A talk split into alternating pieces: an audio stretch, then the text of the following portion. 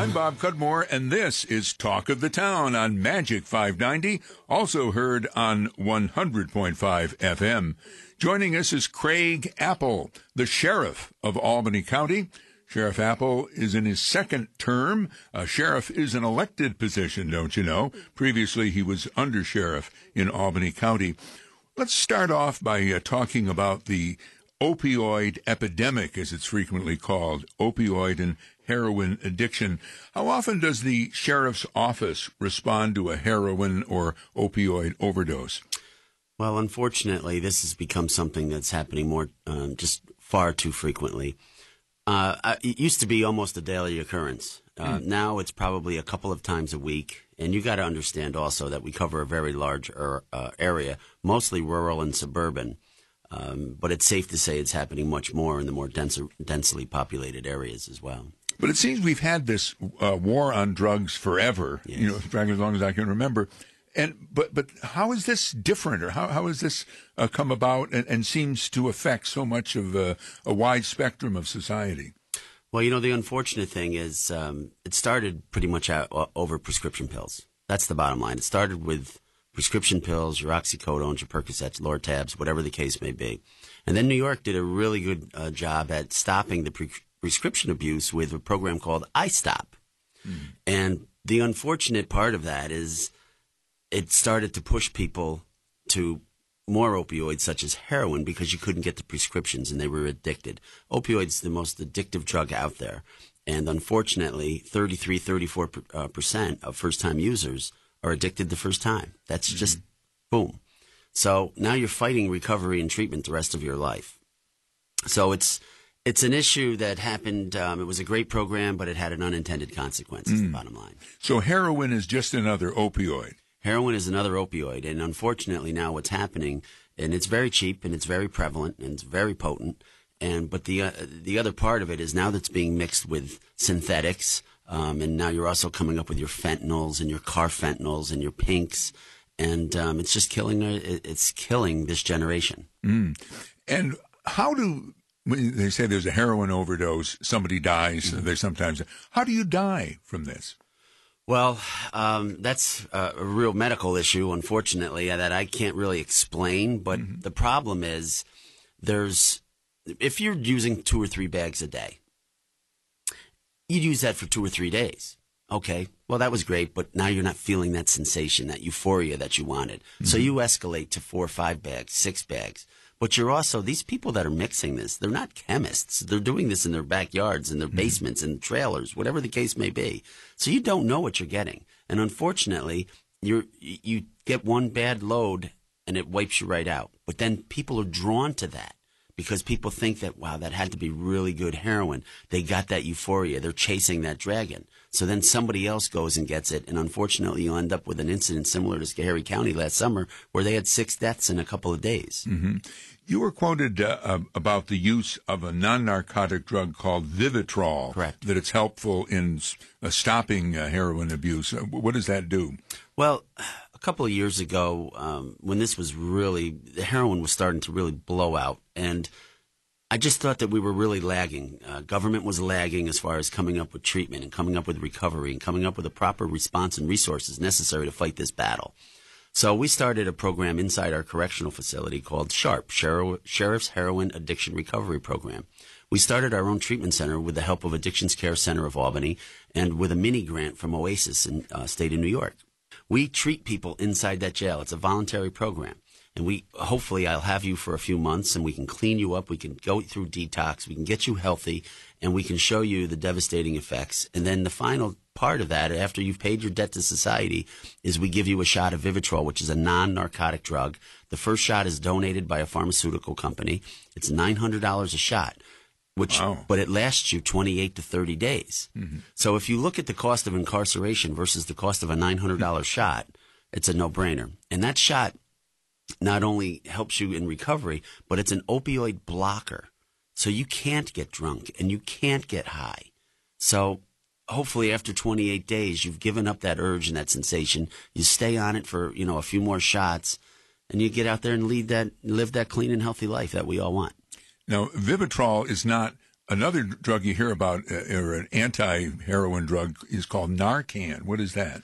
Narcan is also known as naloxone, um, which is it's it basically that's the drug that we use to bring people back when they overdose if we're there in time.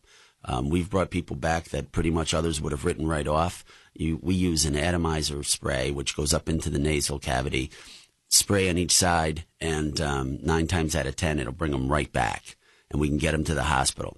But yes, it's a great drug. It's great for bringing people back, but you still need medical treatment after you give that. You've got to get them to the hospital, or they could just go back in and overdose again. Are uh, your deputies able to give this drug? I mean, or Yes, we've trained our deputies, we've trained our correction officers because it's not uncommon to get somebody come into the jail that maybe has just shot up and that hasn't hit the pinnacle yet and they could overdose in the jail. So we've trained our, our medical staff. We've trained, we also have paramedics out there. We run ambulances in the sheriff's office. They're all trained, obviously. Our correction officers, we try to train every member we have. And we also try to train the public. We want the public out there to know how to use it. Okay.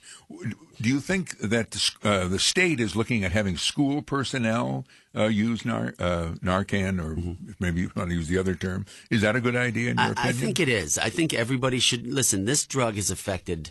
Um, it doesn't discriminate. It's affected everybody from wealthy to poor, middle class, white, black, urban, suburban, rural. We've had overdoses everywhere. And I think the more people that are trained, the more lives that can be saved. It, now, you said there was an effective program uh, on controlling prescription opioids, uh, painkillers, but um, then people just started using heroin. But are the prescription drugs still an issue?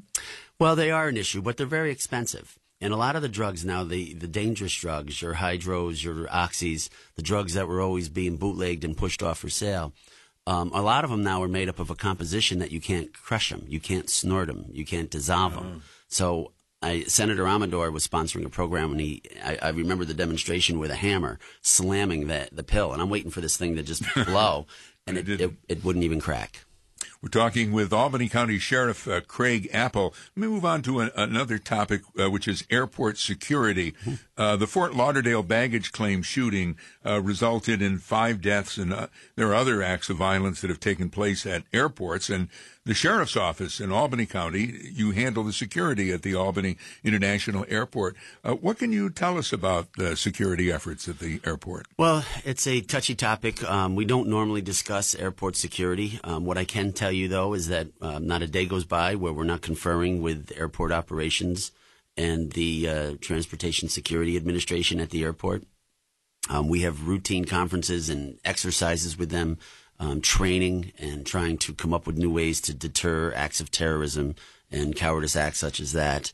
Um, but it's very problematic for me. I don't like to get into anything beyond the front of the airport, but I can tell you that we have increased our visibility um, by the mere fact of no threats, but simply try to calm nerves. People like to see the police. They like to see the, the police canines there. So we try to just do that as a calming effect. Yeah, I was going to mention that that the, the you use canines in these patrols. Or Yes, we have seven dogs in the department, and um, we're looking at adding another one. But uh, people are, cal- you know, dogs have a calming effect. I have dogs in our correctional facility. We have dogs at the airport. Um, it does have a calming effect, and and obviously they're also there for a purpose such as explosives. Our guest this week is Sheriff Craig Apple, the uh, sheriff of uh, Albany County. Um, Albany County has a jail. Counties have, have have jails. The Albany County Jail near the airport could house a thousand prisoners. I understand. How many are there now? Well, we house a 1,040. Uh, right now, our population is low. It's kind of an anomaly throughout the state. Um, right now, this morning, we were around 625, and it fluctuates anywhere from 30 to 40 a day.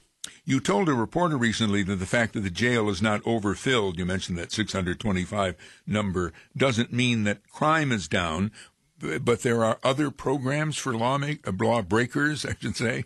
Uh, yes, um, you know it's it's great. I'd love to say, wow, everything we're doing is uh, you know it, it's working. Jails populations are, are decreasing, um, but there are also a lot of diversion programs out there. There's a lot of recovery and treatment programs. There's domestic bi- violence programs. There's specific programs for veterans out there. So there's a lot of programs where people are being diverted from correctional facilities into programs, and and really, um, I think that's the right thing to do.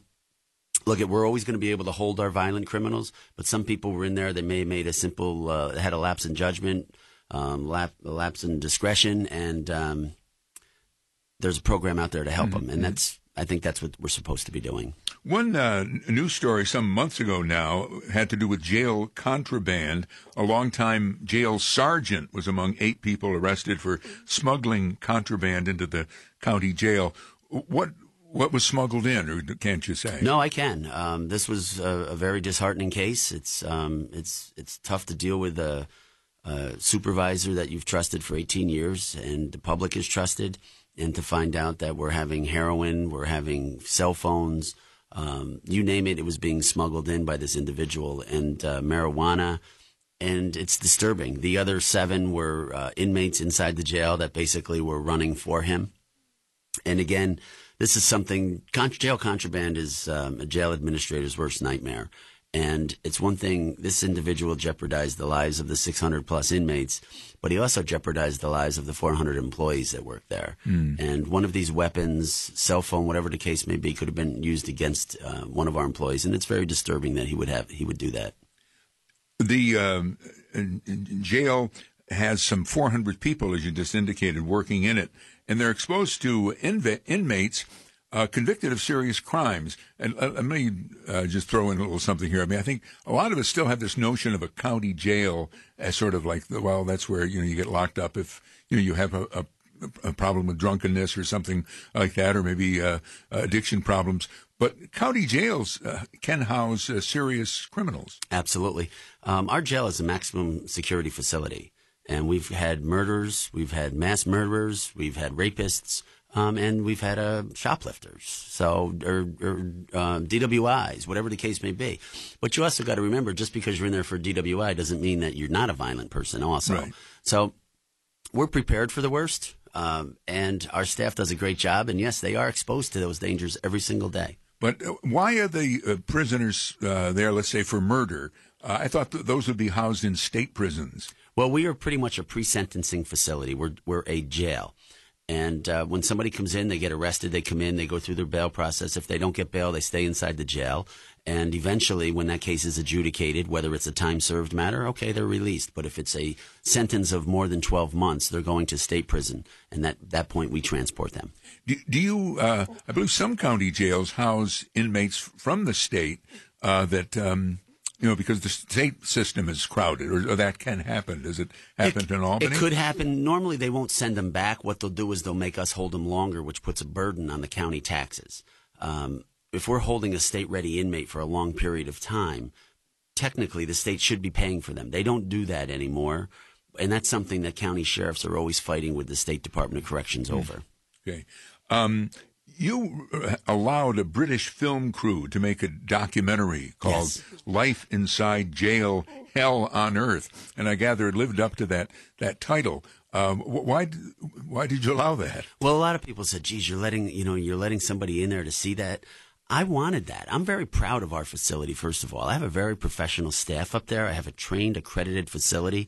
But it was also important for me to let the public know what these correction officers and civilian staff deal with on an everyday basis. They're exposed to the dangers out there, similar to law enforcement. Yes, law enforcement will make the arrest and give them, turn them over to corrections. But now corrections have that sucker for 24 hours a day, 365 days it could be. So um, it's important to me to let the let the community know that these folks are working hard for you, and these are the dangers that they're exposed to on a daily basis. I haven't seen this uh, documentary. I presume you have. What's your takeaway from it? What did you see? I uh, again, it showed the professionalness of uh, the professionalism of our staff. It showed the dangers that they're dealing with every day. Um, there were individuals going in there, such as murderers. There were individuals going in there, um, many drug addicts, and it also exposed how bad an addict is and how it takes over their life, and how today you could be a soccer mom, but tomorrow you could be a drug addict. And I believe one of the uh, local uh, TV stations, I think it was uh, News Channel 13, uh, did some uh, shoot after this documentary came out. They went into the jail as well, and they did some. In fact, they uh, showed video of, of you going down the line, and it, uh, you know, with the inmates uh, banging on the bars and so forth. You know, I hate to say it, it looked like a prison movie. Yeah, I'm in there regularly, and I will also take anybody that wants to go in. I'll bring them in there to show them. Um, listen, uh, we've got a lot of great, successful programs in there. I'm very proud of that facility, and our staff does a great job securing that facility. But we've done so many different programs, and we've changed the lives of so many people, and we're proud of that. And we like to, I like to show the hard work that they're doing over there. Um, in, in, fact, there, there, was one incident uh, in the pa- uh, past few months, oh, and I imagine the the, uh, the staff uh, runs the risk of being assaulted by the prisoners. Right. But uh, a staff member, I think it was a correctional officer, assaulted by a couple of prisoners, and prisoner uh, other prisoners helped him out. Absolutely. That was on our Soldier On wing, wing that was created for veterans. I mean, veterans go over, risk their lives for us. The least we could be doing is helping them get back on their feet if they, if in fact, get incarcerated. Well, what happened is an inmate went on the tier to use the phone, got off the phone. He got some disturbing um, information while on the phone, got off it, and blindsided our correction officer and attacked him. But not one inmate helped, not two, not four. The entire tier came to the rescue of that officer. So it shows you that that program's working and that they immediately re- reverted back to their training and saved that officer's life. We're talking with Albany County Sheriff uh, Craig Apple. Let me um, move on to another uh, topic uh, the gun buyback program. Pastor Charlie Muller of Victory Christian Church has been the middleman for Albany County's illegal handgun buybacks for eight years, trading more than 500 anonymously surrendered weapons for $100 each. I saw a news story about it that did point out that Muller doesn't have a pistol permit himself to possess a handgun, and even if he did, he's holding onto illegal firearms that can't be registered on a permit. Uh, why do you support the program? Well, you know what? We tried this, um, going to have people turn in the guns to law enforcement. If we're lucky, we get a couple of guns. We tried it with the district attorney's office. So finally, the DA and I sat down and said, you know what? Maybe we can partner with Charlie Muller, who, who approached us initially on it, mm-hmm. and see what happens. And uh, the first time out of the box, he was able to get 20, 30 guns off the street. People have to realize that even if he had a permit, it wouldn't matter I mean, these guns aren't on an amendment or anything to that effect. He's taking the guns and he's transferring them to somebody who can legally possess those guns, which would be myself, mm-hmm. which would be the sheriff's office. So he has no intent. He has no criminal intent. And quite honestly, you have to look at what he's doing for this community. We're removed, we have removed 500 guns. Out of this last batch, three of those guns were stolen guns. So the rest of the guns were either guns that were turned in, some were found, some are community guns, but you're saving lives by removing those guns. Okay. Let me ask you about uh, DWI. I just uh, saw this recently. Did the number of DWI deaths increase last year? Um, yes, it has slightly. And, you know, unfortunately, DWIs kind of roll with the economy. When times are good, people can afford to go out a little bit more. And unfortunately, they risk that chance. They'll have one or two drinks. And we always tell everybody listen, if you're feeling a buzz, that's drunk driving. Buzz driving is drunk driving. Tipsy driving is drunk driving. So if you have to think about it, don't take the chance. Get a cab, have a plan. We're hoping to get Uber and Lyft, ride sharing companies up here, and offer uh, more inexpensive and more efficient transportation to help people. And um, but again, you know, if you have to think about it, chances are you're drunk. And I saw that you joined the uh, officials who support the idea of having Uber up here. Absolutely, I I I support any initiative that is going to remove an intoxicated driver from our roadway.